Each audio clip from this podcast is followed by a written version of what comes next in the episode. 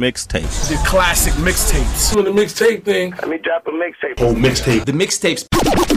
This is the Art Behind the Tape podcast. Podcast hosted by This DJ. DJ Mars and Bril Ndiaye, covering the spectrum of the mixtape culture. Yo, yo, yo, yo, what's going on? What's going on, world? Bril Ndiaye back in the building. My Yeah, man. It's the DJ Mars. You already know Art Behind the Tape podcast series in here. We got a legend in the building, Brillio. Yes, sir. Yes, sir. A Decatur native. Uh-huh. Uh, Hood Rich Radio. Yep. Um, mixtape king when Yep. it comes to the ATL. My man right here, my African brother right here.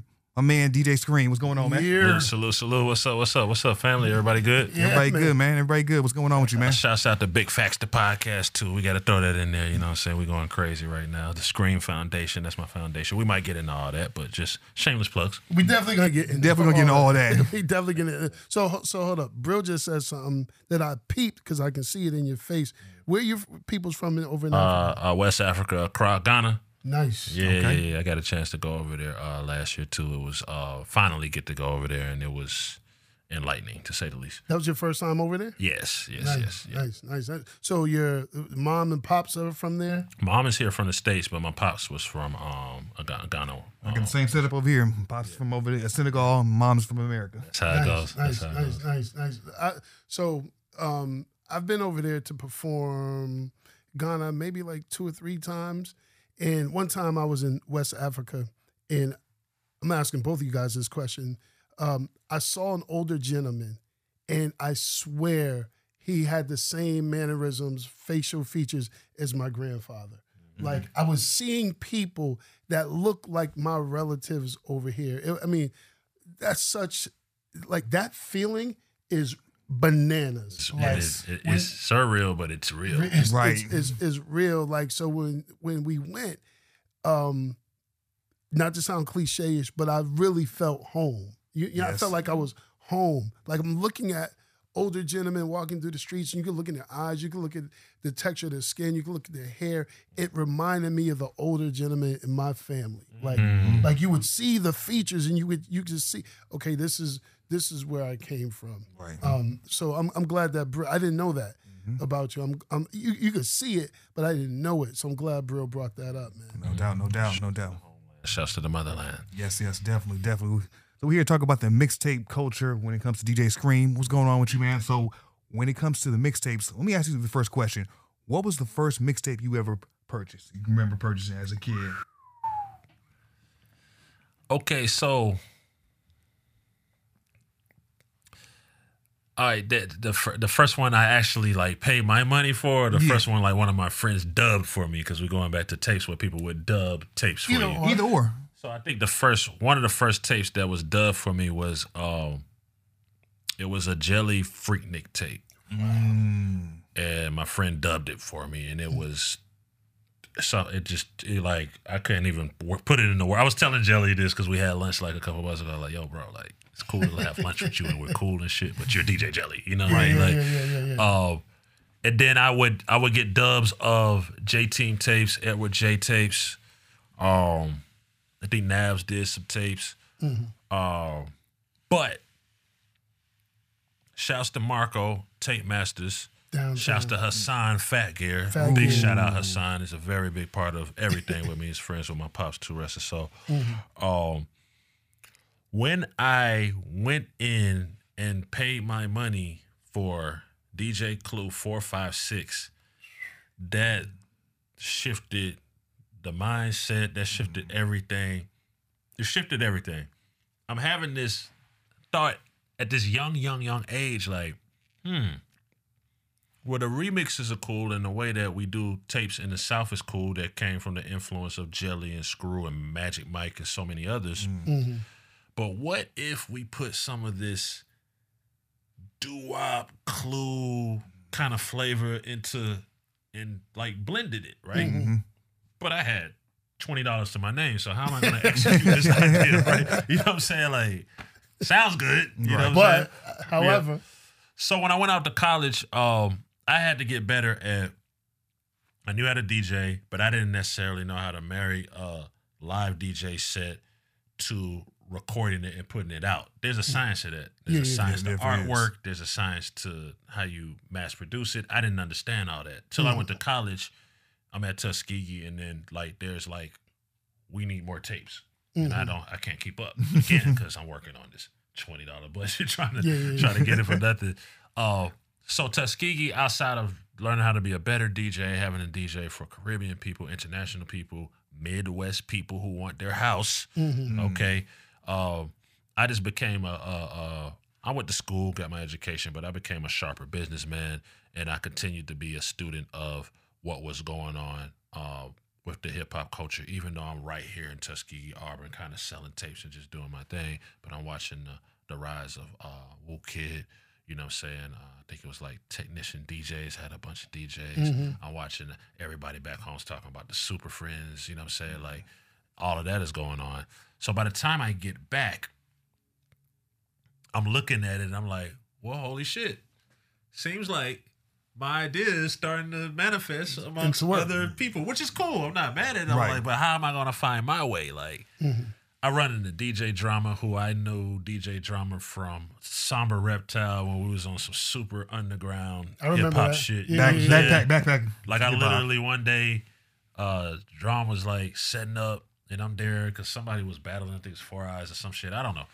And uh, he was like, "Fuck, I left like my headphones and some joints at the crib." So I go up to DJ Drama, which I don't know him. He don't know me. I'm like, "Yo, bro, happen to be a DJ.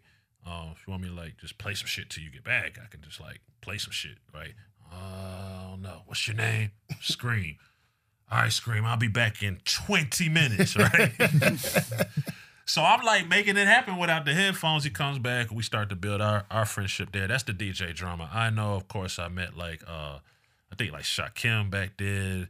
I was the annoying kid trying to get into SOs to hear Mars and Shakim upstairs before Jelly down. It's like I'm I'm that, That was a guy. Friday. That was Friday The night. Friday, Friday shouts nights. to AG, legendary. Mm-hmm. Um, like it was crazy because records broke downstairs, but y'all brought records upstairs. I remember like I don't know what it was or what y'all had going on with Ray J at the label, but they played "Wait a Minute" like to the Wait point a where minute. I, just left.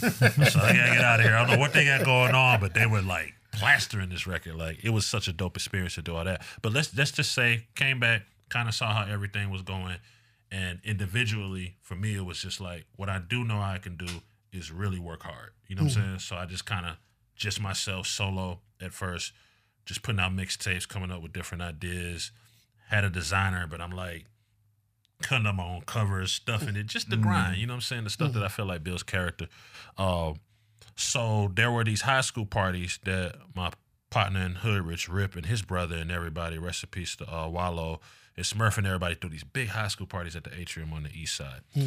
And they were big and at the time I was DJing them and like there was a group of kids that ran up to me, forced me to play their records. They later became crime mob. Like mm-hmm. forced me like, bro, you gotta play this now. Mm. Right? Then there's like uh Trillville, Scrappy, like there's all these people that we went to high school with, just this whole East Side synergy going on. And I don't know what I'm a part of, but I become the go-to guy. Mm-hmm. Mm-hmm. for that. So yeah, for that. So there was a couple DJs out there like doing tapes, but I kind of had the stretch of when I when I clicked up with Rip, we kind of had the stretch of okay, we know how to get these tapes from the east side to the west side, which mm. doesn't seem like much, but that's big.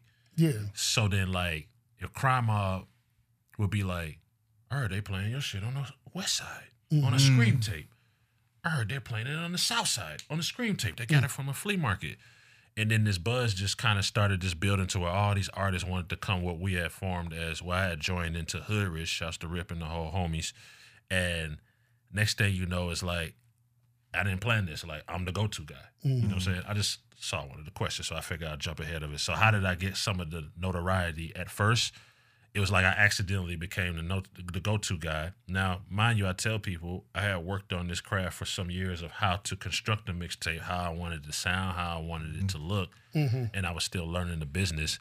But now I'm getting calls because you know how it goes. Like now I'm getting calls from out of town. Like, yo, we saw your mixtape on the table. I'm like, how did they? Oh, the bootleggers, the best Bootleggers. promoters known to man game. ever. Like, yeah, yeah. I'm not mad, right? So that was just kind of like the uh the situation, man. Um, I became the go-to guy that led to uh, little scrappy mixtape. I mean, uh, sorry, uh, Trillville mixtapes.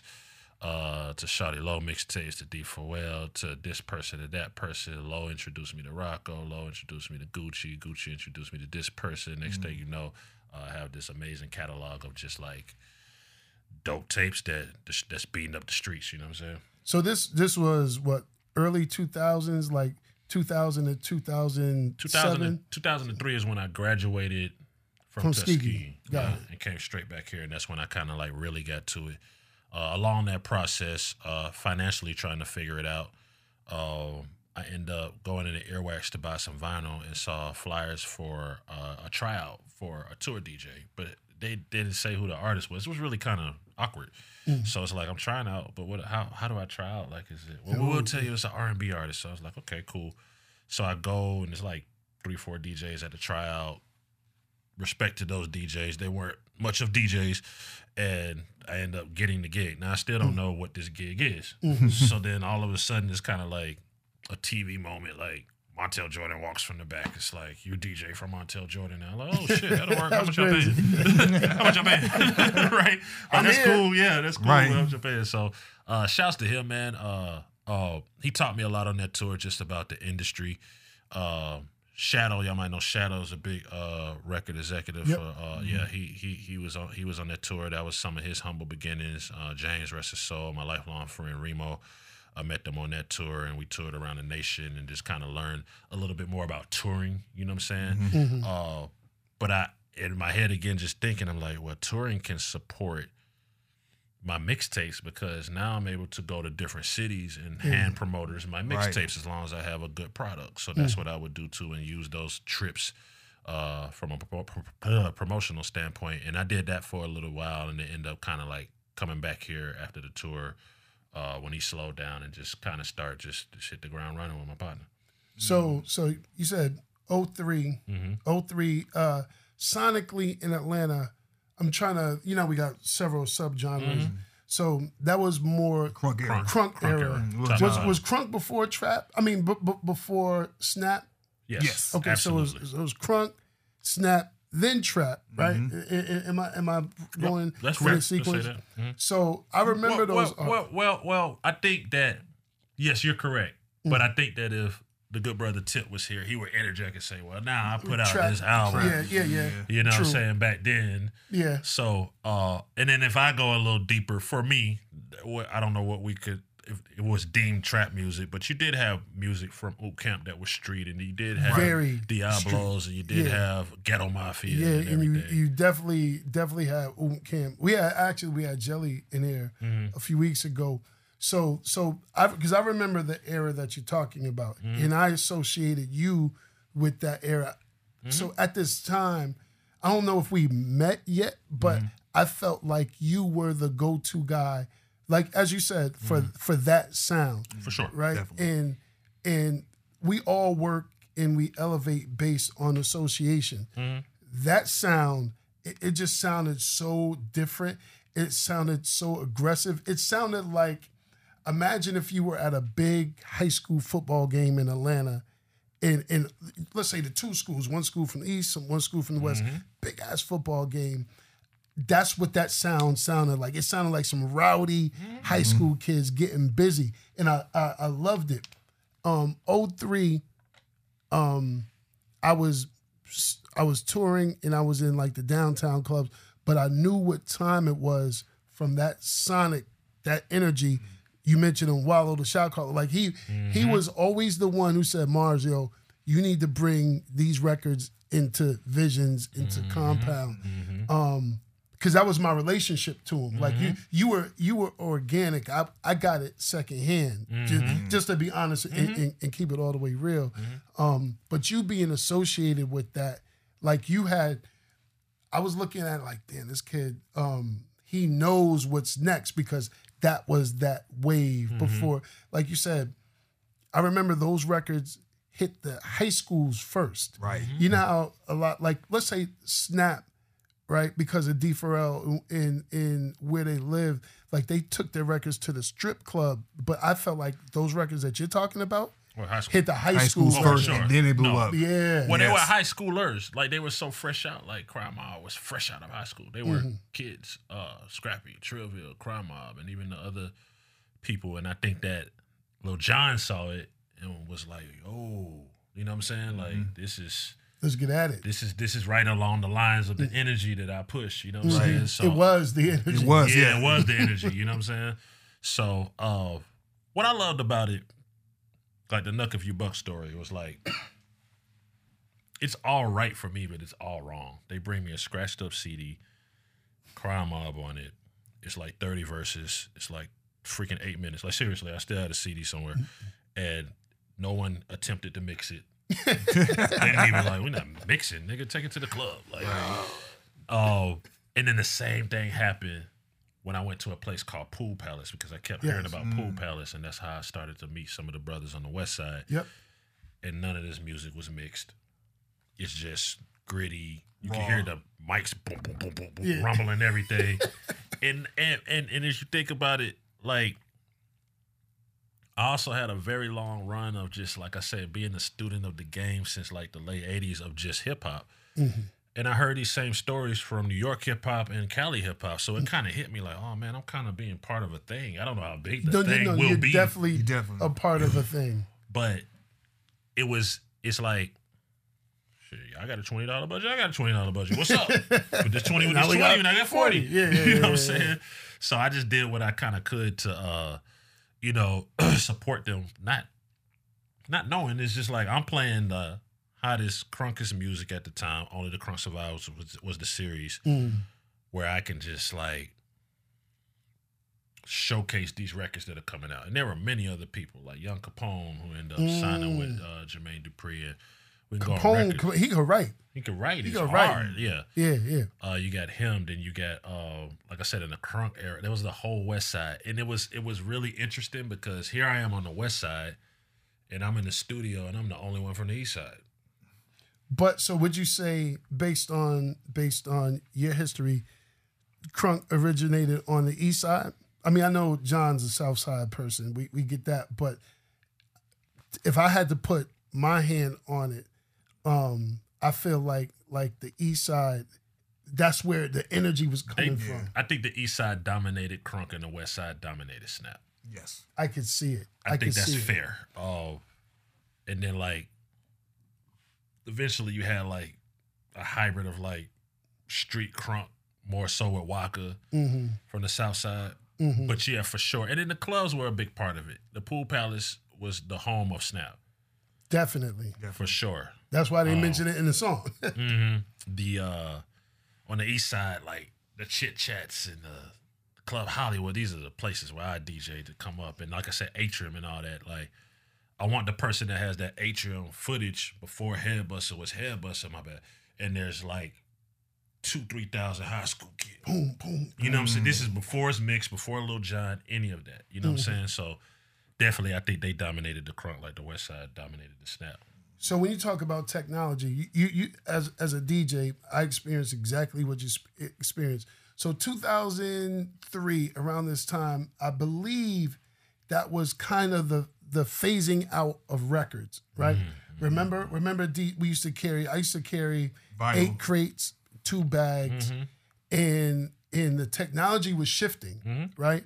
It was shifting from that to CDs, right? So some DJs, you would go to a club and the DJ would have like five books, big ass books, open up the books and the CDs. And I remember artists coming to the DJ booth and they would pull a dusty ass CD out of their back pocket and it would be like not even a Sharpie. It'll be like almost with a pen, Pen. written on or it pencil if you're lucky.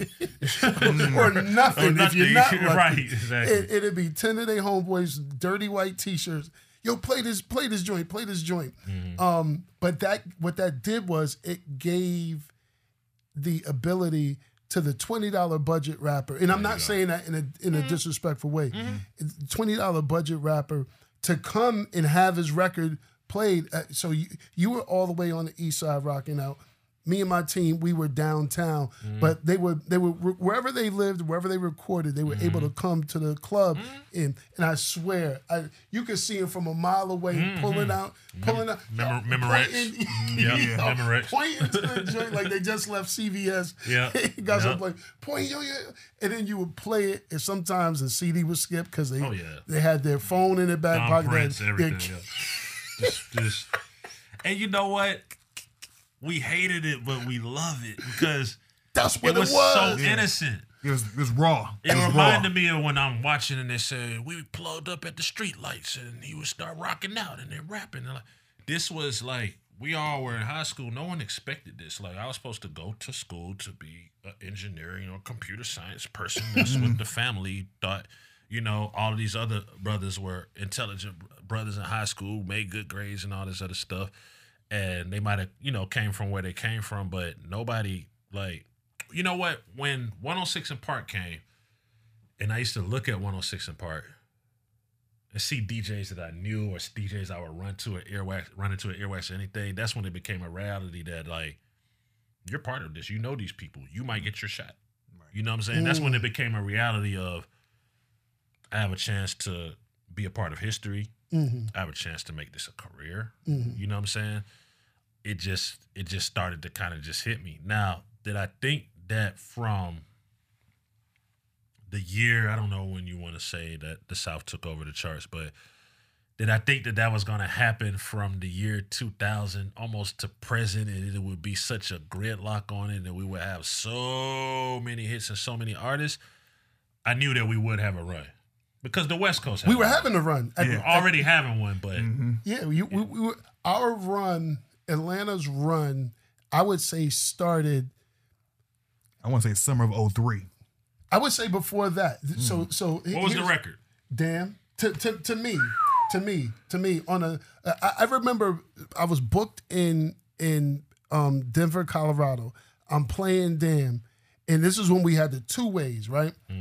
I the biggest records for me that night was Damn, and then any Tupac record. It didn't, it oh, didn't yeah, matter for what it was. Right, Tupac had it because Denver is like a cousin. Denver to the West Coast is what like North and South Carolina is to mm-hmm, us, right? Mm-hmm, mm-hmm. And I remember playing Damn, and I two way Jermaine like, yo, yo. The, the, Damn and Bone Crusher, like th- those were the the, the Never scared for sure. those were the the first iteration of and I may be wrong, first iteration of Crunk Records. It had a mm. lot, a mm. whole lot of energy that that were I felt national. Pastor Troy was definitely moving. Mm-hmm. I, don't, I don't know if I played Pastor Troy on the West Coast. I don't know if they would have reacted to it, but you already know what he was doing Yeah. in the South. He was big in Detroit, big. in Chicago. I think he would have did a video for that. I tell I told him that in an interview. Like if he would have did a music video Yeah. for it, then it would have Crazy. been Yeah. it would have been Different. crazy. Um, so I, I would say this is to me our national takeover. Obviously, you had Ludacris prior to that. Mm-hmm. Obvi- they were upper echelon, like uh, elite. Mm-hmm. Luda and Ti. even Outkast, but that was That was different. That- Different, That, yeah. was it's like the foundation. Yeah, that, yeah. So, so Cass, Luda, and Ti were they were, as you said, the foundation. It, they were elite, so it was they they could cover nationally because they were again uh, elite. But the underground guys, I feel like started Yin Yang. I mean, not Yin Yang, definitely Young- Yin Young but Bloods. Young Bloods, Young Bloods. and Bone Crusher. Because I was playing across the country, across the globe, and I was playing those records, and I saw them work. Like, so I would say that's so. What I'm referring to is probably like late '90s, before before maybe right at the tip of 2000. Like oh, oh, oh one and oh two, when Luda got his deal, And that it- was such a big moment. Yeah, you know what I'm saying. Def Jam, Def Southern Jam, artist. yeah, exactly. Uh, you know, uh, Tip was in between situations, Mm-hmm. but Tip, even with the first album, like what he did to the streets of Atlanta hadn't been done before. It Just hadn't been done. You know what I'm saying? Uh, but I, I do I do agree. Like being on tour. 03, I had made a joke with uh Remo, and I was like, he's like, yo, yo, that's cool, son. Da da da da. Remo from New York. Yeah, Remo Yeah, from New yeah. York. That's my brother. And uh, we're on a tour bus. I was like, you know what? Because he's a Nas fanatic, and I love Nas too. I said, Nas gonna do a record with Lil Jon. Yo, son, you tripping, son? Go to sleep, son. Go to sleep, son. What you talking about, son? And it is kind of surreal because as I'm moving around, I'm like, oh shit, Nas did a song with Lil Jon. Like, there was no social media, Right. the, you know what I'm saying? But I just knew that. I, I, I just knew that people like Raekwon they used to come here, Jadakiss, you know what I'm saying? Mm-hmm. Dipset that just love the South in Atlanta. I said mm. again, like they're eventually gonna hybrid. They're gonna work with Southern artists. more Southern producers. They were working with them, but like on a level of where it's gonna make sense. Like you got Jadakiss rapping over a little, Little John, John beat. with with with with Big Cap introing the song. Right. Well, like Yeah, I was at you- the video shoot and at, you- at the bounce right mm. on Big And then you look up in the club and it's like it's working. Right. But it's not just working in SO in Atlanta, it's working in New York, it's working in Philly, DC, it's working in Chicago. Mm-hmm. and it's like I loved it because I like the hybrid of music. I was so excited when it was like Tupac, Method Man, everybody when they did that record. boom. You know they had exactly. There's Got my this- mind made up. there was separation and all this other crap, but when they came together, I loved it. Like I loved Too Short and Jay Z have a record. I couldn't wait. So like you know what's funny, dog? What you're saying about the the relationship between South first and then Mm-hmm. artists from the West Coast, um, Midwest, and New York. Mm-hmm. Part of that that hybrid is the culture of Atlanta is so inviting, right? for sure. Right. So you come down here, guys. I don't care what they're coming down here for the girls. Mm-hmm. Yeah. right. Yeah, We Too got Short made a whole extra career in Atlanta. Right. A whole, whole extra, extra, career. Erick Sermon did too. For sure. We we, we taking it back. Uh, so you come down here. We have the best looking black women on the women on the planet live in Atlanta. The most edu- the highly educated ones are they come through the AUC, right? Mm-hmm. So you come down here. You're a rapper from New York. You love the culture. You could drive a car around the city. It's beautiful. There's trees. That that's inviting. You, mm-hmm. you- you know what I'm saying? Mm-hmm. And then you take them. You know the matriculation. You take them to to uh, a strip club. They see that. Then then they, you take them what Magic City first. You take them to Magic City. Then you take them to Justin's. They see that. Then Tuesday or whatever they go to the Pool Palace. Then Thursday Friday they come to you know my clubs Compound Vision. SO whatever, and then someone then let's say on Saturday Greg Street says, "Yo, I'm gonna take you to a high school football game," and then they see mm-hmm. that, and then you see that, and I'm circling it back to you because that's where, especially Greg Street drove that mm-hmm. that energy back over there, and then you see that. So New Yorkers like, I gotta get on a rec- like why wouldn't Yeah. We're not. Yeah. like the culture of Atlanta, like there's so many times, even now, like in current Atlanta, where people come here and be like, "Black people live like this? Yes. We You hear that all all the time. You hear that all the time. Really? For people. like you know where I'm from. You know what black people do where I'm from, and I'm like, yeah, you can. You know, we got our issues in Atlanta, but for the most part, you can come if you get focused. You know what I'm saying? If you got a vision, if you got a great vision, if you can bring something new to the table, and you can progress. You know. Definitely. It's all about progression. man. I mean, I, I- we're way off topic. Bril is great at creating like this grid that, that we That should. we're not gonna use. No, it's all good. It's all good. This is a great conversation, though. Yo, I'm, I'm, I'm cheating. I'm looking at the teleprompter, but I'm like, yo, man, he's talking about this. I, so I know Bril is like, yo, can we get back on? Nah, we good. We good. This is a great conversation right here. Yo, man. So, so oh, I'll ask Bril. I mean, Bril can ask a question about the mixtape series, man. I want to talk about uh, Only the Crunk Survive. That's your first uh, mixtape series? That's the first one that mattered. The ones in college? Yeah, I, I, you know, I'm like Jay Z. I want to talk about the bombs. I want to talk about my bombs. I want to talk about the shit that work. You know what I'm saying? But that's the first one that mattered. Yeah. That's the first one you did when you came back to Atlanta, really, from college? Yes. Okay. Absolutely. Yeah. It was only the strong survived the logo, crossed out the strong, and put crunk there. Nice. Um, and it was uh, man, yeah, Crime Mob, Trillville, Scrappy, Lil Jon Records. Uh, you know, some blends there too.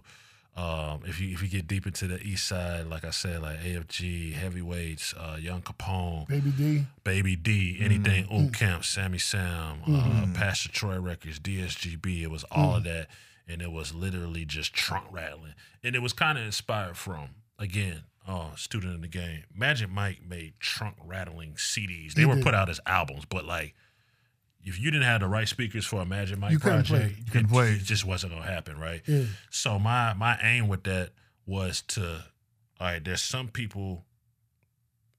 People will drive around in their car like this in Atlanta. They will. You know what I'm saying? And that was one of my goals. So when I actually saw someone DJ scream and they were like, Going down yes, Candler Road. did it. Like those were Crazy. exactly those were those those were like my goals. Uh, so as um as we went through Crunk, and I always shout out like me and Rick were together every day, just blueprinting this, masterminding, and trying to figure out students of the game.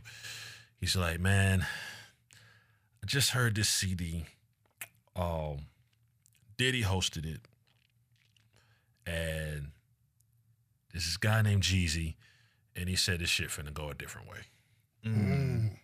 And this was before the infamous birthday bash, millions of CDs and all this other stuff. And then and he said, on the street level, there's something going on in Atlanta. There's some guys here with a lot of money and they making moves and drama with them. I was like, okay, cool. I got twenty dollars still, so you got more than twenty dollars at this point, dog. Maybe a hundred and Listen, twenty. Right. Maybe Stop, hundred being, and twenty. stop being humble, dog. Right. You got more than twenty dollars. Maybe a hundred and twenty at this point. Eh, eh, eh, yeah, The whatever. bootleggers are eating. Right. The bootleggers are eating. I'm riding OutKast elevators every day. You- I'm hearing your name. I'm downtown. Remember, I at that time I'm driving in my lane, Hey, my lane. You know where I was, Mars, at that time? I was working at Guitar Center, Wow. Windy Hill Road. And Mr. Collipark would come in, everybody would come in like, yo, bro, what are you doing here? Like, "I- I'm working so to pay my two-way bill, like, two. my Motorola two-way bill. Yeah, yeah, yeah, yeah. you know what I mean? Oh, but then eventually I, I walked out and I stepped out on faith. Mm-hmm. Um, and there was something we was talking about right before this. Jeezy. The, the, the, Oh yeah, the, climate change. Mm-hmm. Shouts to Bachi. I was doing, I think, fluid in Buckhead or something like See, that. see, see what I'm saying? I eh, see, eh, eh, see. and, and, and, and no, but I saw it change. Like they brought me in to do like Crunk says Right. Mm-hmm. the summer, but my Crunk sets, to be honest, by the end of summer weren't crunking. We're hitting like that. So here's shouts. I think it was C Dub or I, I can't remember who I was DJing, but like here comes the street sets, Trap music. and then there's a little less of this and a little more of just this. Mm. Yo, So I'm like, my man's was right. This shit is changing. So we started to kind of plant the seeds for a street series, and it was called Heavy in the Streets. Mm-hmm. And only the crunk survived. Like, I think the last one I did was the Snap edition. Mm-hmm. Fabo loved it, and it was all the Snap stuff from the West Side. Mm-hmm. But I had to salute and shout out T Rock because he was the person like. I'm like, T Rock should be doing a snap mixtape. You know what I'm saying? I really come from Crunk, but here I am with D4L. I'm their tour DJ and my brothers. Uh, but I had to just put all those records out there because it was too many of them. Too many. And they were just loosely floating. And I had versions, like you said, it wasn't on vinyl. yeah, yeah, yeah. So yeah. I had versions of that this we didn't have. that people didn't have. Right. You know what I'm saying? Um, so I think that was one of the last ones I did, and we kind of transitioned to heavy in the streets, and of course, the women wanted the R&B series, so so seductive came. Um, that was a lot of fun. You know what I'm saying? Because I felt like at that time R&B had become like underground. It was great R&B music, but it wasn't like Played in the clubs. It wasn't a priority. Everybody too busy doing Yeah. this. Yo, can I tap on that? Please. Two seconds. Like, like to your point, I- um, backing it up uh, a little bit. If, if if I for me, if I put a song on that moment, it was "Money Over Here" with Jeezy and Bun B. That's what That's that's, what that's so because I remember when that record came out.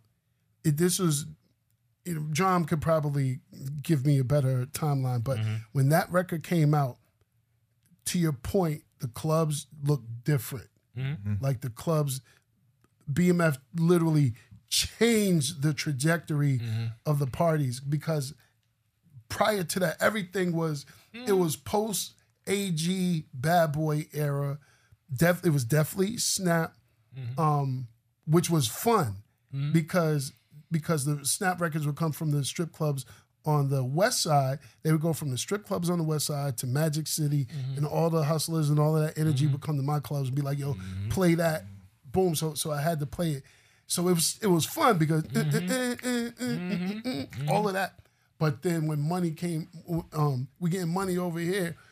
That black T-shirt, That was it. Back to- it went it went into a different different. you know, and then Crunk was just fun. yeah, So there was still nothing is. attached to didn't matter how much money you had. Right. If you had enough money to get to the club, to throw balls and fight, then that's good. it. that right? was that was your entry. when this wave came,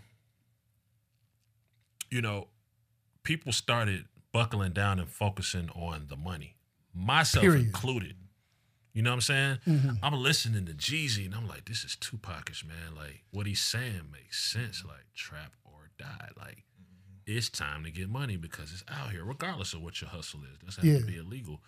But when you started to see the the change of like, you know, you could have a classic Caddy or Caprice in Atlanta. You could have these classic cars, which you still love to this day. But then I start seeing these cars I've never saw in person. Like, oh shit, it's a Rolls Royce in person. a Bentley in the person. club, In person, in there's, front of it. Right. there's You know what I'm Lambos in person in front of A front lot of of them. them. Uh, Right. Yeah, not You just know one. saying? Not- Yeah. yeah, It's almost like a high end dealership at Visions on a Tuesday, It- a Visions on a Friday or Thursday, what have you. Yeah. Yeah. Whew. That back parking lot, the, the Yeah, hill. yes. And the and the infamous party, I get I get them uh, confused because I think one was for the album, one was for the mixtape. But the infamous party, which was at Visions, I'm sure you were there for where Jay Z came to one of J- J- Jeezy's uh, release That was the album release party. The album release party they shut down 10th and uh, where it was Street. like, thank God for Greg Street because it was like five hundred dollars to get in. It's something crazy. And I'm just out there at the time. I'm kind of like fucking with the Hitman DJs, and Greg's like, "Come on, I got you." Like, I'm like, "Cool," because AG ain't playing. You know what I'm saying? Like, Yeah. you gotta, you gotta, you gotta have a hella cosign to get in the AG Yeah. club. But that night was. But noodles. Yeah, it's just one of those nights. You know what I'm saying? It's Like, electric. just You can feel those- it. You can feel it. Like it's just one of those nights where you're in there and you're like, you got to be happy for Jeezy whether you know him or not because he did it. He did it. You know what I'm Drama was a part Drum of all was of a that. part of that. You know what I'm saying? There's a lot of DJs that Jeezy, always show love to the DJs. Mm-hmm. You know what I'm saying? Saluted them. Uh, Jay was there. Was Beyonce there? I know I Jay was remember. there. I don't remember. I think Meech was Meech was definitely Meech- there. Meech Meech was was there there. for sure. Um, and it was just a moment of black culture. Like this is this this is where we're at. It, it just means so many different things to me. To, to some people, it might be uh, oh the streets and BMF and this and blah blah blah blah blah blah. We get that, but it opened up the doors of Atlanta of what everybody could accomplish. Everybody felt like a part of Jeezy shit. You see what I'm saying? Like, because we bumped them, we supported them. The records was crazy. This, that, and Crazy. the They third. They played the mixtape in the clubs. You know what I'm like, saying? Everywhere. Like- everywhere. You always heard drums drops in those records in the clubs. Yeah. At first, that's the only place you could get it. Right. Was was was from from that tape. Mm-hmm. So the the difference between that era and let's say the '90s, when when the collaboration between Bad Boy and So So Def and AG, right? So so Bad Boy weekends in the '90s, you this is how you knew the clubs was going to be popping. Mm-hmm. You can go to Lenox, you go to the Versace store, and and, and depending on where you were on the social scale, Mm-hmm. they would or would not sell you that item that weekend. They were like, nah, Usher came to buy that. We Mm-hmm. can't let you get that. Nah, Puff came to buy all of that. Can't let you get that until Mm-hmm. Monday. Th- This is no joke. The, the era that you're talking about, it switched. That's the heavy jersey era. Mm-hmm. Mm-hmm. So you would go to distant replays. They'd be like, mm-hmm. nah, nah. oh yeah, Fab got Jeezy it. got yeah. Jeezy got it. Fab got it. Fab got it. Jeezy got Go to it. Walters. LeBron sit got it. Yeah. Yes. Go to Walters. It's over with. I was just about to say that. You go to Walters, holla at Sean. They'd be like, yo, we had a bunch of 10 and a halves, but Bleu DaVinci came in Right. and copped them all. Like, Right, like, right, like right. if- so it was in the 90s, partying was little, well, a lot more high end. Mm-hmm. In that era, it was definitely street. Mm-hmm. It was exclusive game was popping off with his fly jerseys. Mm-hmm. It, wa- it was definitely street, but it was it was like couture uh high end vehicle level because I didn't see those cars out there in the '90s. Even at the, the bad boy weekends, I didn't, I didn't see that. I didn't see a succession of Lambos outside, Ferraris outside. You might even- see I even Jermaine, think- you might see didn't- Jermaine or yeah, Jermaine- Puff Jermaine or come Puff. pull up in one of those. That was it. it. Jermaine Puff. That was it. Yeah. Nah, I didn't even think those cars were real. bro. Yo, I I pulled up on Jeezy one time. I was meeting him at his um at his office. Uh, we were talking about his birthday party this last year. He pulls up in his white Bentley truck. It looked like a cloud. Mm-hmm. Like it, it. So so in relation to that era, the money. Mm-hmm. We all you know leave that there. And- the and- money. Yes. and, and and and and and these people had the money and this is the beauty of Atlanta. Not saying everyone, but they also was making moves too. Like they're Mm-hmm. buying real estate. You know what I'm saying? Um, women is taking the money from this era. This, some of those beauty salons still stand to this day. To this day. You know what I'm saying? Like, so it was an economy shift and it was a, a, a mindset shift. Um, and while that was going on in that world, you got to think the seeds were being planted at a club crucial, Heavy. you know, um, at several clubs for they wanted to, okay, now here's Jeezy's story, right?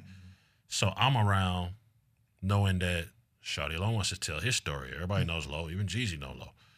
Rocko wants to tell his story. You know what I'm saying? So this is the embodiment of what we call trap music. You know what I'm saying?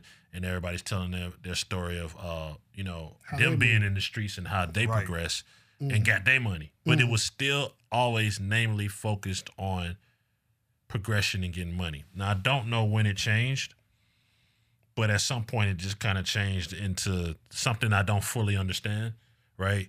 And I think that that kind of um, influences our streets right now when people are like, "What's going on here? What happened? Something happened. Was it about money? Nah, it just happened." It- because back then I understood the streets enough to know that yo, so and so and so and so into about some money. So at the club tonight, just no, you know what I'm saying? Yeah. But it's about some money, and then a lot of times it is about females and women. That's since the beginning of days, right? Yeah, yeah. But a lot of times this time it's about. Well, I think he left a comment on so and so's Instagram page, and they didn't like that. Like it's a different Right. climate. you know what I'm saying? climate, yeah. Yeah. So not to be the old nigga, but it's just something when people ask me like, why don't you do as many mixtapes and why this and that? It's not that I'm not capable. It's not that I don't even have like an outlet to do some of them. It's just that I kind of align with the artist. Maybe I'm kind of stuck that to the artists that say, hey, I came from this and this is where I want to go or this is mm-hmm. where I'm going. Mm-hmm. Not the artist that like, and no disrespect to anybody, but this is not the artist that's just like, yo, fuck everybody. I want to kill everybody. Yeah, Yeah. yeah. You know what I'm saying? For no reason. Right. Now I want to ask you a question about the mixtapes. You mentioned, you know, a couple of things, drama. You mentioned Jeezy. Now, 2007, when the raid happened in Atlanta. Mm-hmm. Everybody knows about the uh, raid, the Aphilliates office. It changed the whole mixtape dynamic across the country, across the globe, basically. Yep. It seems that at that point, you progress even more. You got even hotter in the streets. Because I remember at the time, after the raid, it kind of died down a little bit. Drama came back out with some mixtapes a little bit. DJ Bill, uh, Black Bill Gates was uh, still in the streets. But you, I mean, progression, I think you were just taking it to a whole other level. I remember I seen your stuff at Kickstand Spot downtown. So, brother, yep. Like, your mixtapes were everywhere. So what took you to that next level after the raid? when when when it when so that that day when it happened first off i was like in real life i'm thinking like because i just know a little bit about the legal world it's like y'all know y'all fucked up right like, We all thought that. cds i think y'all went in there trying to find some other shit Right. Yeah. my man makes cds That's it. That Oh. he sanctioned to make. Right, exactly. Well, you hear the plaques from the RIAA, the same people that's taking me down. So, Right. uh, when I heard through the grapevine that it was a signature bond, I was like, they know they fucked up. You know what I'm saying? And I think everybody, I don't know the whole story, but the people behind that case were fired, or whatever the case is. But me sitting there talking to Rip, Rip was like,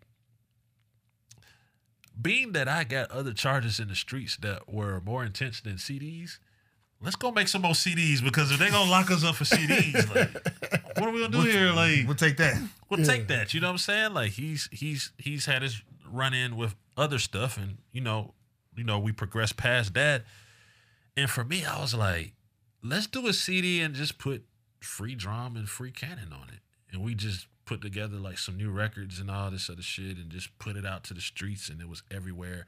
And it was a little weird because you you had some people that were inviting like give me the work give me the CDs then you had other people that were was ducking nervous, like no yeah, it's just worse than crack. Like keep that away from me. But my thing is like man you got to stand for something. And uh I think it's no um mystery that in the mixtape game you can make some money. Now we how much time we got to get into that, but there's also overhead that comes with that. You understand what I'm saying? So uh, these CDs that are going out, that bootleggers make a lot of money off of too, right? These CDs are going out. You got to manufacture. You got to do. There's a lot that goes on with it at the time. So I think what should have happened, and he's probably glad it didn't happen that way because it made him larger than ever. When I saw drama on CNN, I was like, "It's over. He's It's never, over. He's never going to speak to me In a- again." You know what I'm saying? Over in a, in a great way. Over in, in a, great, way, right? Oh, but you know, even to this day, like I feel like the relationships between labels and DJs, not just mixtape DJs, because I've done radio and I've done all this, and I tell them this, and sometimes I get into it with them, is not necessarily balanced or fair. Because what should have happened is what Drama. I think that's why it's so he's so passionate about having this run again. Mm-hmm. These are legitimate digital mixtapes, same vibe. Like y'all could have came to the culture and said we want to do it this way and get y'all some paper legit. However, right? And I guess you get a shot at that with your DJ album, but it's just something about a mixtape, that gritty mixtape from the streets. The mm-hmm. whole time that situation was going on, then we literally walk around like, ha ha ha, y'all next, and they're like, shit, come get us, because we don't feel like we doing nothing wrong. Like we're getting we're getting this music from the artists. We're getting this at the time. I'm getting music from. I was so happy. I think I still got it. When I got my first cease and desist, I was so happy because I was like, y'all are the same people that are blowing me up trying To to, get it. these artists on your tape. on my mixtapes. Yeah. And yeah. some of your biggest uh, mixtapes came out after this era. I mean, Shawty Yeah. Lo mixtape, Gucci Mane mixtape, the Rocko mixtape, Yeah. Future mixtape. Well, so well, I wasn't willing to stop because a lot of that was emotion. I know the drive and the passion that Lo had, and again, we we've probably all had this moment. You just know when you hear like Lo made I'm the man in these records, but Mm-hmm. when I was in that studio and heard they know, like literally, it was chills all up in the and you heard it Oh before my the God. world He was Raw. like, "Bro, I'm finna take it to the street tonight," tonight. and I'm like. Shit, not if I don't leak it first. not if I don't leak it first. So now Street Street played it. I literally put it on uh, uh, Heavy in the Streets 10, uh, one verse, unmixed. It didn't even matter. Didn't even matter. Just You it a crazy. You Brought knew it what it was. And I'm the man ex- was a big. I mean, still is Yeah. a big record. Yeah, Um, what they know. yeah. And then, and then I had an XM show at the time. So like I had to kind of tell Leo G at the time, he was the PD. I was like, yo man, listen, y'all brought me here. Like, I'm gonna fuck shit up. I'm Mm. gonna be playing record. What is this record?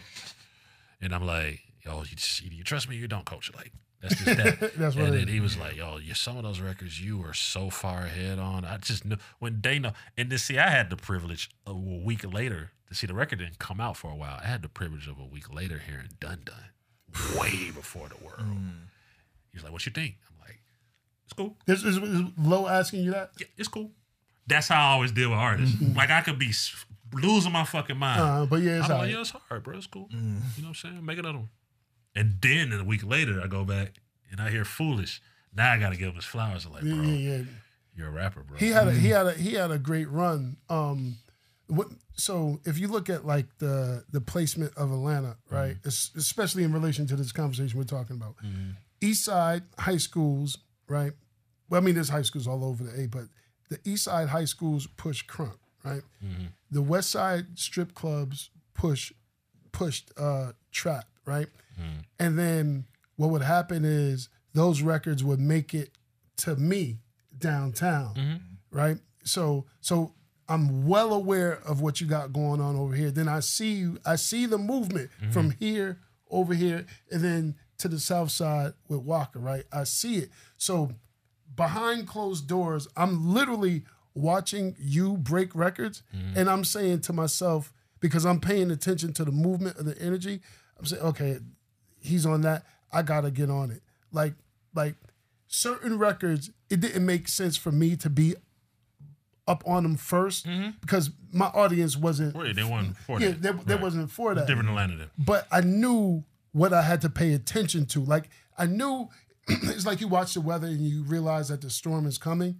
Like I knew I had to know what was coming even before I, w- I had to play it. Mm-hmm. Like I knew listening to the strippers and the hustlers that would come to my spots. Like that's how I found out about the records y'all was playing mm-hmm. at the, you know what I mean, like mm-hmm. at, at, at your spots, the chit chats, and then and then the the strip clubs because they would come and tell me. Hustler so and so would be like, "Yo, um, Nando played this, mm-hmm. done done." You know, Monday mm-hmm. everybody went crazy. Shawty mm-hmm. Lo was in. You got to play it. So then I would get the record and I would wait because remember back then the clubs closed at three, but those people wouldn't get to the club until two. Two. So I would. Yeah. Two thirty. so I had to wait until because I knew they could appreciate it. Mm. So what used to happen in the clubs then was I would wait and I would play those records when all when the when the black t-shirts came in the club, it mm-hmm. was something mm-hmm. Mm-hmm. it was something different.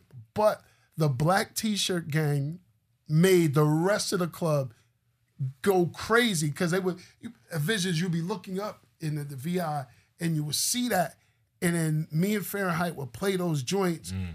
and they would go crazy. But it was because of y'all breaking it. Literally, y'all would play it Monday, Tuesday, then Thursday at Visions. It's a movie. Mm-hmm. Mm. I don't even like to use that term, mm-hmm. but you but you know what I'm saying. You- Yeah, you, know, you know the rotation. And then, and I, I think the, I think the beautiful part of that was then. That's from a business standpoint when I started doing some things to make extra money because you know the DJing can have its peaks and valleys. Mm-hmm. So I'm doing like we're we're doing me and Rip like marketing consultants. So I'm like we're building like a pipeline to get because the ending spot is to have your record played at compound peak time wall to wall on a special night. You know what i'm saying? Uh, you know that's just as big as having your record played on the radio right?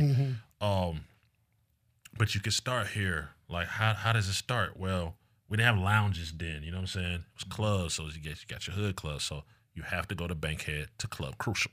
Got to, you gotta go when you leave there you gotta go to the blue flame got mm-hmm. to. you see what I'm saying? Like you have to go to these spots. You got to slap hands with the DJ. Sometimes it ain't even about the music.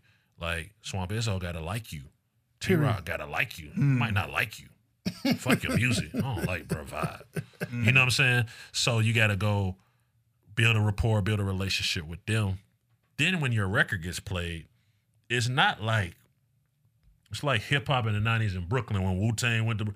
It's now you're on Bankhead and you want you sure you want him to play your record? You're on Bankhead. Yeah. Yeah, I know my shit harder. Bankhead up. Boy, get out of here. Boy, get out of here with that. You know what I'm saying? So it's like you had to go build a, that rapport. We used to run people through flea markets. You know, just go run, holler at the bootleggers. What? The people gonna sell my music? Bro, you want the bootleggers. Mm-hmm. No matter if they're American, African, foreigners, whatever, you want the bootleggers. Now, another science is an experienced record label or artist is gonna go, I got heavy pockets, I'm going to strip club to fuck it up, right? You're gonna get swallowed. When you go to Magic City Monday, you're gonna get swallowed. Your budget's not like that. At all. Go in the afternoon time to Onyx.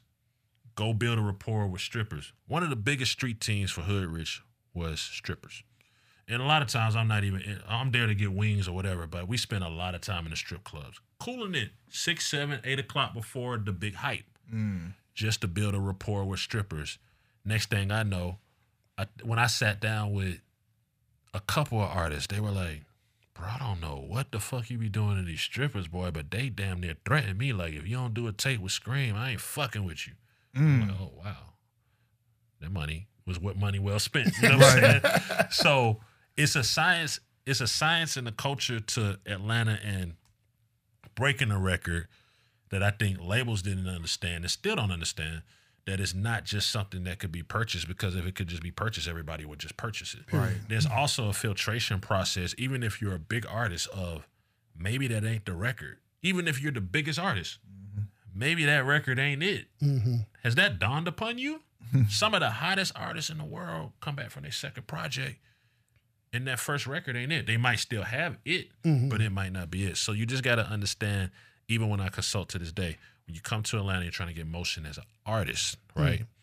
Seeing is believing. So it's cool to be at Lenox or Phipps or this or that and the third, but do something lifestyle. You know what I'm saying? Do something that embodies the lifestyle. Go to a restaurant, sit down. You know what I'm saying? And if you're talking whatever you're talking on that records, and we want to be smart and be safe, but if you're talking whatever you're talking on that records, people gonna want to see it in Atlanta. That's what, what it is. That's what it is. What it is. When you marry those two together, then now you have it's all part of breaking the record. Of course, the DJs were a massive part of it, Period. but man, we don't see some records come through this city that every DJ was playing, and it just didn't stick. It didn't stick. So Hood Rich, you guys were. um I'm listening to your story. You guys were a consulting company. We did marketing consulting. If you open the D4L album, it says uh, marketing from DJ Scream Marcos Rippey for Hood Rich Entertainment. Uh, we helped put that project together, and that was just the the the the, uh, the, the, the the knowledge we had gained from really doing mixtapes because we're executive producing these mixtapes. Sometimes I put I remember putting Mike Will with 2 Chainz. 2 Chainz tells that story. Uh, put in a lot of producers with a lot of artists that made big hits. I didn't understand publishing back then. I wish I do would have. Uh, but you know, just putting people together, putting features together, uh, calling a rapper and telling them this record's not good, getting cursed out, getting threatened. You know what I'm saying? Because it's like, yo, well, I want to take these two records off the mixtape. You can tell me the fuck to do with my music, bro. You DJ, bro. Play- Okay, bro, you might be right. You know what I'm saying? Like all of that was just part of it. So we kind of just learned from all of that and uh we yeah we were we were part of kind of openly and silently of helping a lot of people structure and get their projects together and you know building the synergy between people so it was a company that at the time we did that but then we began to house uh djs i think we got up to like 15 djs that just made sense even with that that was weird because mlk is my friend so to this day like I don't talk to MLK about music. Like we You don't. That's that's, that's Talk not to what we him, do. yeah. So Yeah, that's the homie. I think it was me, MLK, maybe BG and Spins at a club one time, and then the DJ was like, "The Hood Rich DJs in the building." We're like, "That's corny. We're not Hood Rich DJs. Like this is Hood. This is my pe- people." You know what I'm saying? Like, so now I got people saying, "How can I be down with y'all?" And it's like, I don't even know the process because I don't want to be around a bunch of people I don't know or don't like. You know what I'm saying? yeah, like, yeah. I, I know that. you know what I mean? So uh, it just kind of built to a respectable 15, and we kind of stopped Let me give there. let me give you your flowers real quick. When it comes to Atlanta mixtape DJ crews, like there's King Edward J, there's Mm-hmm. Boom Camp, there's Aphilliates, there's Super Friends, and then there's y'all, Hood Mm-hmm. Rich. Y'all definitely like took the crown Proud of my brothers. and Proud of my brothers. So Proud of Spins. Spins is a multi-platinum producing producer. And I remember the day where he was like, "Bro, I'm gonna start making beats," and I'm like, "I just believe in you, bro. I don't care Mm-hmm. what you do. I believe in you. Like we with you. You know what I'm saying?" And we went through that whole process of taking the beats to some rappers and them kind of not being that excited to a year later, yo, where's Spins? you know what I'm saying? Like went through that process. Proud of everything uh, Black Bill Gates has accomplished. MLK, you know what I'm saying? I'm proud of all my brothers. Swamp Izzo, you know what I'm saying? The progression of all my brothers. I know it's a lot more. I'm not gonna name everybody, but I'm proud because there was a moment where, um, you know, Rick was like, "Do we want to do that? Do we want to make it a thing? Like, do we want to?" I said, "Man, DJ crews sounds stressful. It's a lot of politics, and um, I don't know." But what I what I'm okay with is studying again the hip hop culture. I don't think Cam'ron is Cam'ron without Jim Jones, Juelz Santana, and opening the doors for these other people. For sure. So I always wanted to open doors for other people. So if I sure. could help, got to give them all their credit for doing the work. I'm not taking the credit, but if I can help open the door with this brand that you know we created and and, and open doors for other people to create a career and mm. show them Right. how not mm-hmm. to bump their head, then sure, let's do it, and it end up being a big blessing. Right. Yeah. So you got a whole lot. Even before we turn the cameras on, we're talking about finance and mm-hmm. and, and taxes and mm-hmm. saving money. What I what I'm getting from you, um, and this is my first time hearing all of this. Like your business structure is incredible. Like like it's it's incredible. One thing I definitely want to touch on. You know, this is my space. Um, touring. Like you you touring with a bunch of artists. You toured with you know the artists that you're relative to, but then you toured with with Rick Ross Mm-hmm. and all of that. Like, talk about that experience. touring is amazing, but it's a very scary space. Um, touring doesn't come with uh, a retirement plan. Touring doesn't come with health insurance. Touring doesn't come with a lot of things that, um, because you, you know, like when tours stop, they just stop. Period. You know what I'm saying? Mm-hmm. And then if you're dope, you'll get on with someone else, and if you know what you're doing with your finances, you'll be fine. Uh, but touring with artists and touring on my own, being blessed for people to just kind of like book me and touring on my own. The thing is, is like, first off, I think time is is the proper term. Time stay still, or like where does the time go when you tour? You know what I'm mm-hmm. saying? Like I got little cousins that were born, and the next thing they're like graduating middle school or some shit. I'm like, I missed all of this. And then, you know, uh, with touring too, holidays aren't popular. So there's no such thing as I don't want to do this because the artist is going to go on the holiday so they can get paid More. double more. or triple or whatever the case is. Um, I think that every DJ should tour because it's gonna build again that character. Um, being on the schedule, being on someone else's schedule, being on point, doing sound checks. Like people don't understand how important the tour DJ is to that live performance that you see. Sometimes they have um bands there and everything. That's cool, but like it's it's you're you're really the quarterback of the whole situation. Like when you look at Green and Nas, when you look at Infamous, so many people, right? When you look at so many of these, like the DJ is so important. But I think that touring and me having all this on my plate, where you're responsible for making sure that because a lot of times rappers ain't even gonna go to a sound check. So here I am on sound check, flicking the mic against the monitor, making sure it's not squeaking and this and that, and making sure they got extra batteries and this and that. And next thing you know, I'm caught up into some managerial shit, picking up some passes and doing, you know what I'm saying? Like, mm. this is all the stuff that goes along with touring for an artist. I think that everybody should do it, A, because it's a free lap around to travel and meet Number people one. and promoters and people and just dope people. I met great friends on the road. Uh, B, like I said, it it it uh it it, it creates that character, and you know, I think it's just an unmatched moment. You know what I'm saying? Where you could get in front of that many. You're not getting in front of that many people in a club. I don't care how big the club is. Mm. No, you're not. When it's 20, 30,000 people. And you're like, oh shit, like so. Whatever I say, do y'all gonna do it? Put your hands up. They put their hands up. fall on the fucking ground. They fall on the fucking Fall on ground. you know what I'm saying? Like, it's just, it's You a, it's a, it's an unmatched experience. I think that every DJ should tour, do a mixtape or some type of mixtape or playlist, Mm-hmm. and do radio. Now let me ask you this: like, so you you just mentioned three different DJs. That's three different skill sets. It's mm-hmm. like you have a you have a football team, right? You got the mm-hmm. quarterback, you have the running back, you have the wide receiver. Yeah, they all pull on, put on the uniform, but not everybody is Brady. Not everybody mm-hmm. is Tony Dorsett. Not everybody is Randall Randy Moss, right? So I don't on the opposite, I don't think every DJ should be because I've seen I've seen certain DJs from certain classes on stage, and they shouldn't. They they Yeah. that guy or girl But shouldn't be I be feel like you need that bomb. I feel like you need it for the because you know seriously, Mars. Like here, here, here's where it is with me. I you can't do radio. That's what I was told. Yeah, I was going to talk to. You. All right, I'm on Sirius. It lasted 18 years. Sheesh. Mm-hmm. I did local radio. They told me I couldn't do everyday radio. I did everyday radio. I Winning. ratings. I did- Okay, so I've done radio. All right, cool. All right. Well, you do mixtapes. There's no way you can in the club. Okay. Now, people are kind of pleasantly surprised. I don't do a lot of clubs, right?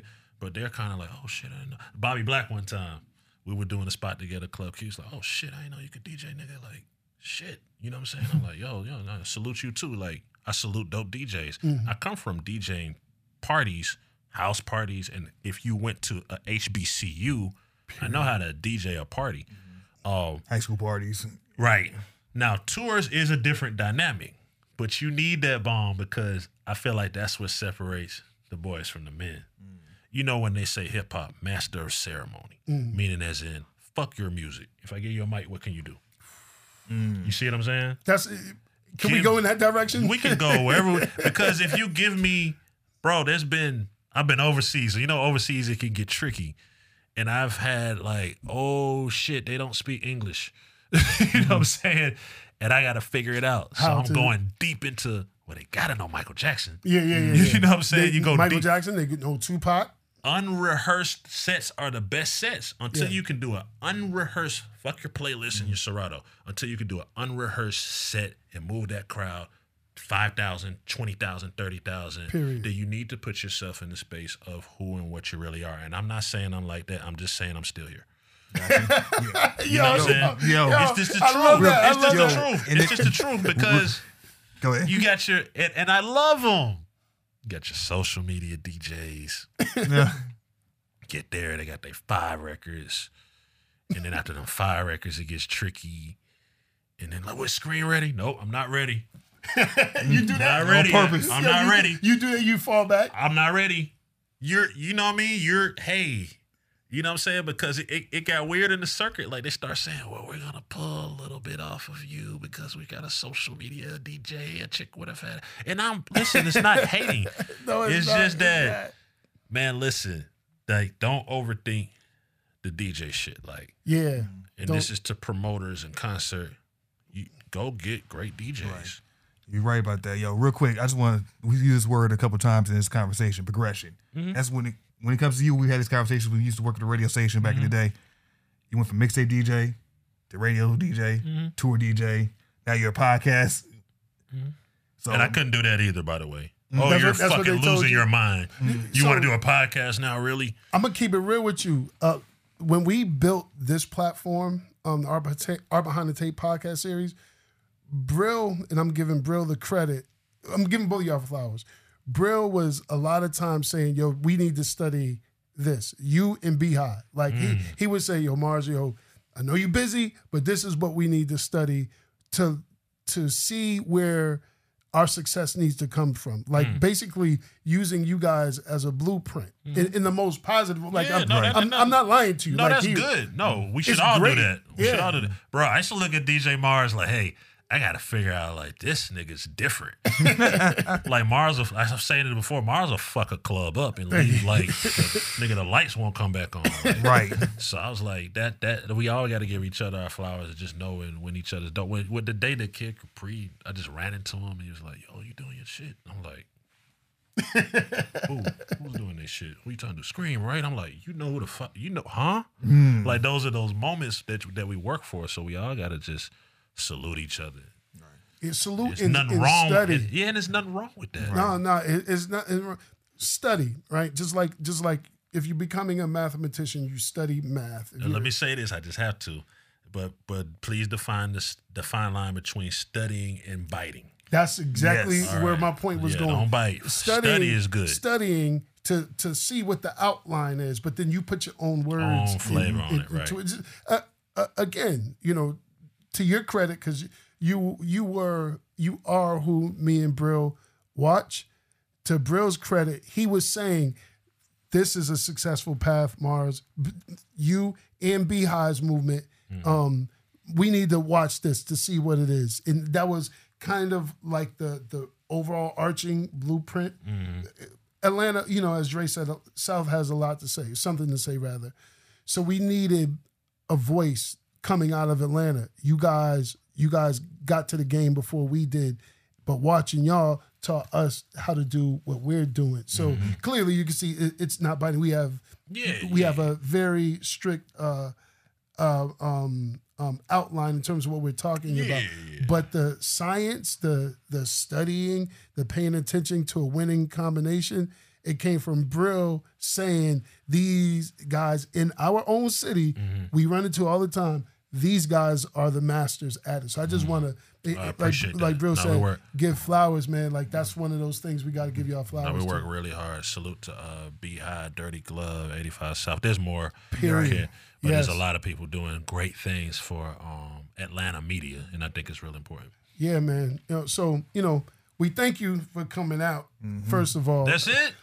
Thought we had another two hours. I didn't tell those stories yet. I gotta go buy a truck. Oh, okay, yeah, we, we, do. we, we gotta do go buy some trucks. got, we Yeah, got, you're we right. got to be back on the show. Definitely, definitely. To talk more about the mixtapes, talk more about you know your whole career and what you got going on. So definitely, yeah, sure. man. where can people find you at, man? Yeah, absolutely, man. Uh, www.bigfactspod.com. That's for everything Big Facts. Uh, the screamfoundation.org. That's my foundation that supports the youth. You know what I'm saying? Uh, we got a big back to school coming up, and that's just about um, uh, just supporting the youth, man. Like uh, I tell people a lot of times, like I could not afford those turntables. You know what I'm saying? But something in me told me that I needed those turntables. So, uh, you know, from hustling bootleg tapes, not even mixed tapes, and selling candy at school so that I could save up money to get some turntables. My parents don't hear nothing about no turntables. We're trying to pay these bills. How about that? You know what I'm mm-hmm. saying? So just to take the MARTA down to earwax, just to buy four pieces of vinyl from Jazz, you know what I'm saying? Like mm-hmm. these are all just part of the story. So we just try to instill in the youth that whatever it is you want to do, you can do it. But let's be realistic about how you're going to meet your goals. It's not always overnight. It's not going to be handed to you. Social media can make it that way, but that's what the foundation is about. And of course, Hood Rich Radio still lives. iHeartRadio, check that out on the weekends. And um, yeah, at DJ Scream. Get at There we go. there we go. Uh, behind the tape, we here with the brother Mars Bril. I mean, Scream. We out. God Hood bless. Rich. Salute, salute. mixtapes. The classic mixtapes. doing the mixtape thing. Let me drop a mixtape. Oh, mixtape. The mixtapes. This, this is the Art Behind the Tape podcast. Podcast hosted by This DJ. DJ Mars and Bril Ndiaye, covering the spectrum of the mixtape culture.